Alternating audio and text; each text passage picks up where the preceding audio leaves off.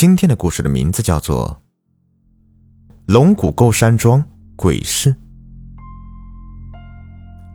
王二皮是我发小，毕业之后，我们两个就一直在某市上班，有时间就约了一起去海边或者附近的水库钓鱼，偶尔也会去一些偏远的小池塘钓一钓，打发一下时间。周五刚下班。王二皮给我打电话说，周末去一个叫龙骨沟山庄的地方，问我去不去。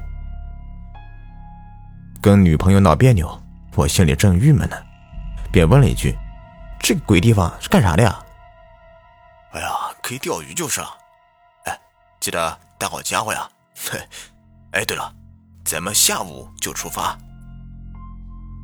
电话那边传来一声贱笑，说完就挂了。第二天下午，我提早开车去了约定地点。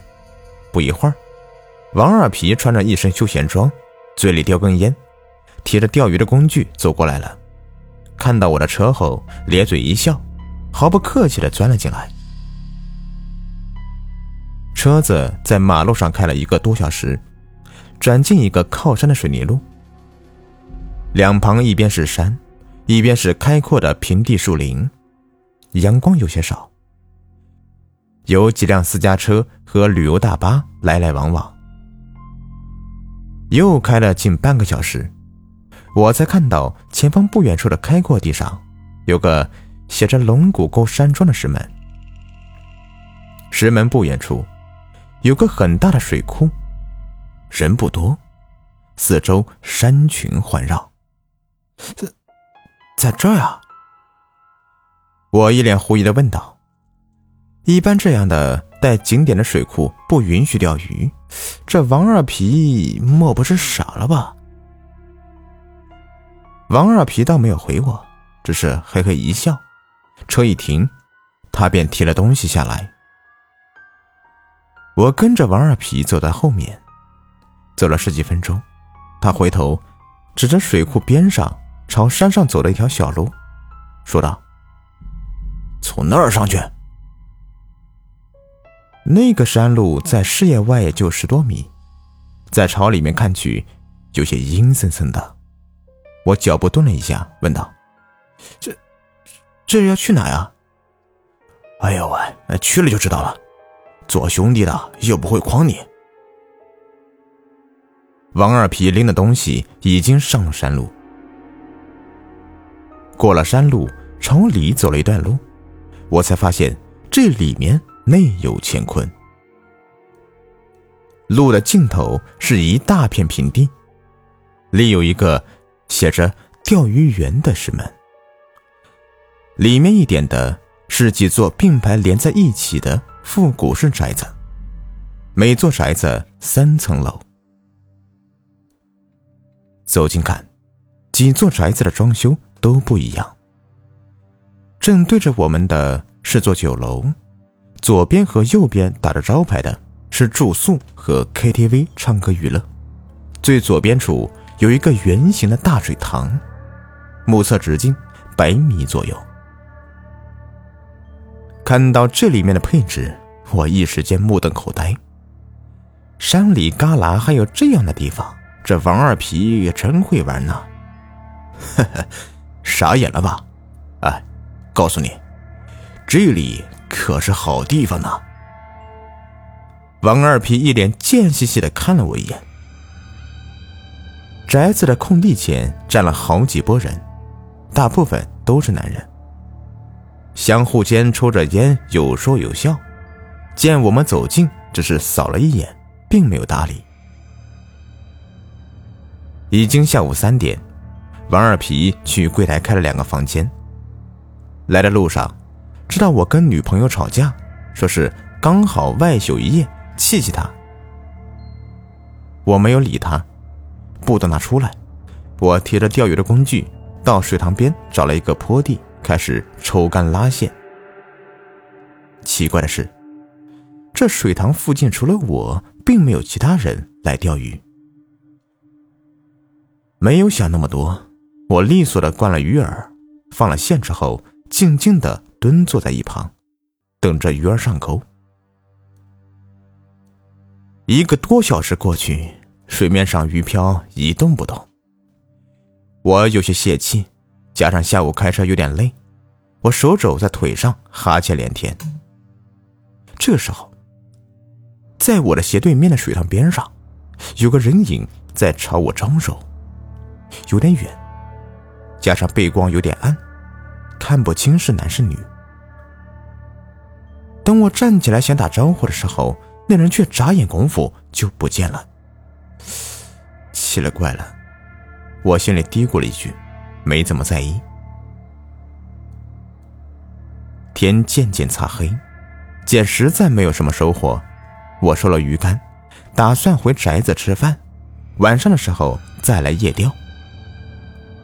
刚上岸，便见王二皮一脸兴冲冲的样子跑了过来：“吃饭了，吃饭了，快点！干啥呀？这么急啊？”我被他拉的踉跄两下。下午开完房，也没有见他就钓鱼。这小子莫不是干了什么其他勾当了？几座宅子现在都亮了灯，明晃的光正向山里黑暗处扩散开去。我们搭肩走进宅子，已经有好几桌人在吃饭了。我们点了三个菜，又喝了点酒。出乎我意料的是，王二皮这次没有拉着我胡吹海吹。只是吃相有些急，像是有事。哎，你这小子有什么事瞒着我吗？我戳了戳他的肩膀，问道：“ 哎呀，等下你就知道了。”王二皮一脸神秘莫测，笑嘻嘻的回答我：“确实是有事。”吃完后，王二皮就拉着我进了旁边的 KTV 唱歌的宅子，而且直接上了三楼。唱唱歌呀？呃，我不会唱的，你知道我不会的。我摆手拒绝。王二皮回过头对我咧嘴一笑，闪烁的灯光打在他的脸上，有种说不出来的意味。然后，他打开了一间包厢门，一个浓妆艳抹的女人正尖嗓子在唱《爱情买卖》。旁边皮料沙发上。几个男人和一些穿着清凉的女人，正相互推搡着喝酒玩骰子。有个男人跟王二皮抬眼打了个招呼，然后继续吆喝玩着。角落里，一男一女正搂抱着，相互啃着。咋样啊？要不要选一个呢？啊？王二皮对我使了个眼色，一脸奸笑。你慢慢玩吧，我还是下去钓鱼吧。我耳根子发热，吞了一口唾沫，转身就出门下了楼。一个山庄，花哨玩意这么多，女朋友桃子要是知道了，哎，非扒了我的皮不可呀！王二皮这小子也是可以的呀，女朋友出差，他想出来鬼混，拉我出来钓鱼当幌子。我站在宅子前，深吸了两口气，想来也挺无聊。抬起手表一看，刚好九点。这个点了，桃子也没有打电话问我回不回来，一时心里郁闷焦急，拿着钓鱼的工具，打着灯就朝水塘边走去。夜里倒是有几个人出来夜钓的，都在身旁打着灯了。已经是初秋，虫子的叫声很少，有风吹来时凉飕飕的。挑了下午的位置，我将手电筒的光照向水面远处，贯耳放线后，便蹲在边上开始夜钓。盯着水面上的鱼漂，一分一秒过去，大半个小时了，还是一动不动。我在心里把王二皮给臭骂了一顿。他奶奶的！正在心里骂着，突然，我鱼漂动了。那鱼漂在泛光的水面上动了一下之后，又动了。我瞅准时机，猛地一抬鱼竿，发觉有些沉，急忙收线。好家伙，拉上岸居然是条鲤鱼，大概三四斤，活蹦乱跳的。这一下我兴致高了起来，郁闷一扫而光，把王二皮也忘得一干二净。一般鱼儿晚上出来觅食是一群，如果鱼饵放得好，说不定今晚上将收获不小。果然，关了鱼饵放了线之后，不到一分钟，鱼漂又动了。我的娘嘞！我兴奋的猛一抬竿，这次不是一般的沉，鱼竿都快凹成半圆了，应该是条更大的家伙。我一缓一急的拉线，突然。鱼竿前面弹了起来，我心里咯噔一下，坏了，鱼跑了。果不其然，再拉线的时候，下面已经是轻飘飘的了。拉起鱼线，我把鱼钩拎到眼前，准备换饵。借着灯光看时，上面居然挂了一团黑漆漆的东西，有点像丝线草，但是。又比丝线草细太多，确切说，更像是头发。我用手把它扯了下来，揉成一坨，扔到了一边。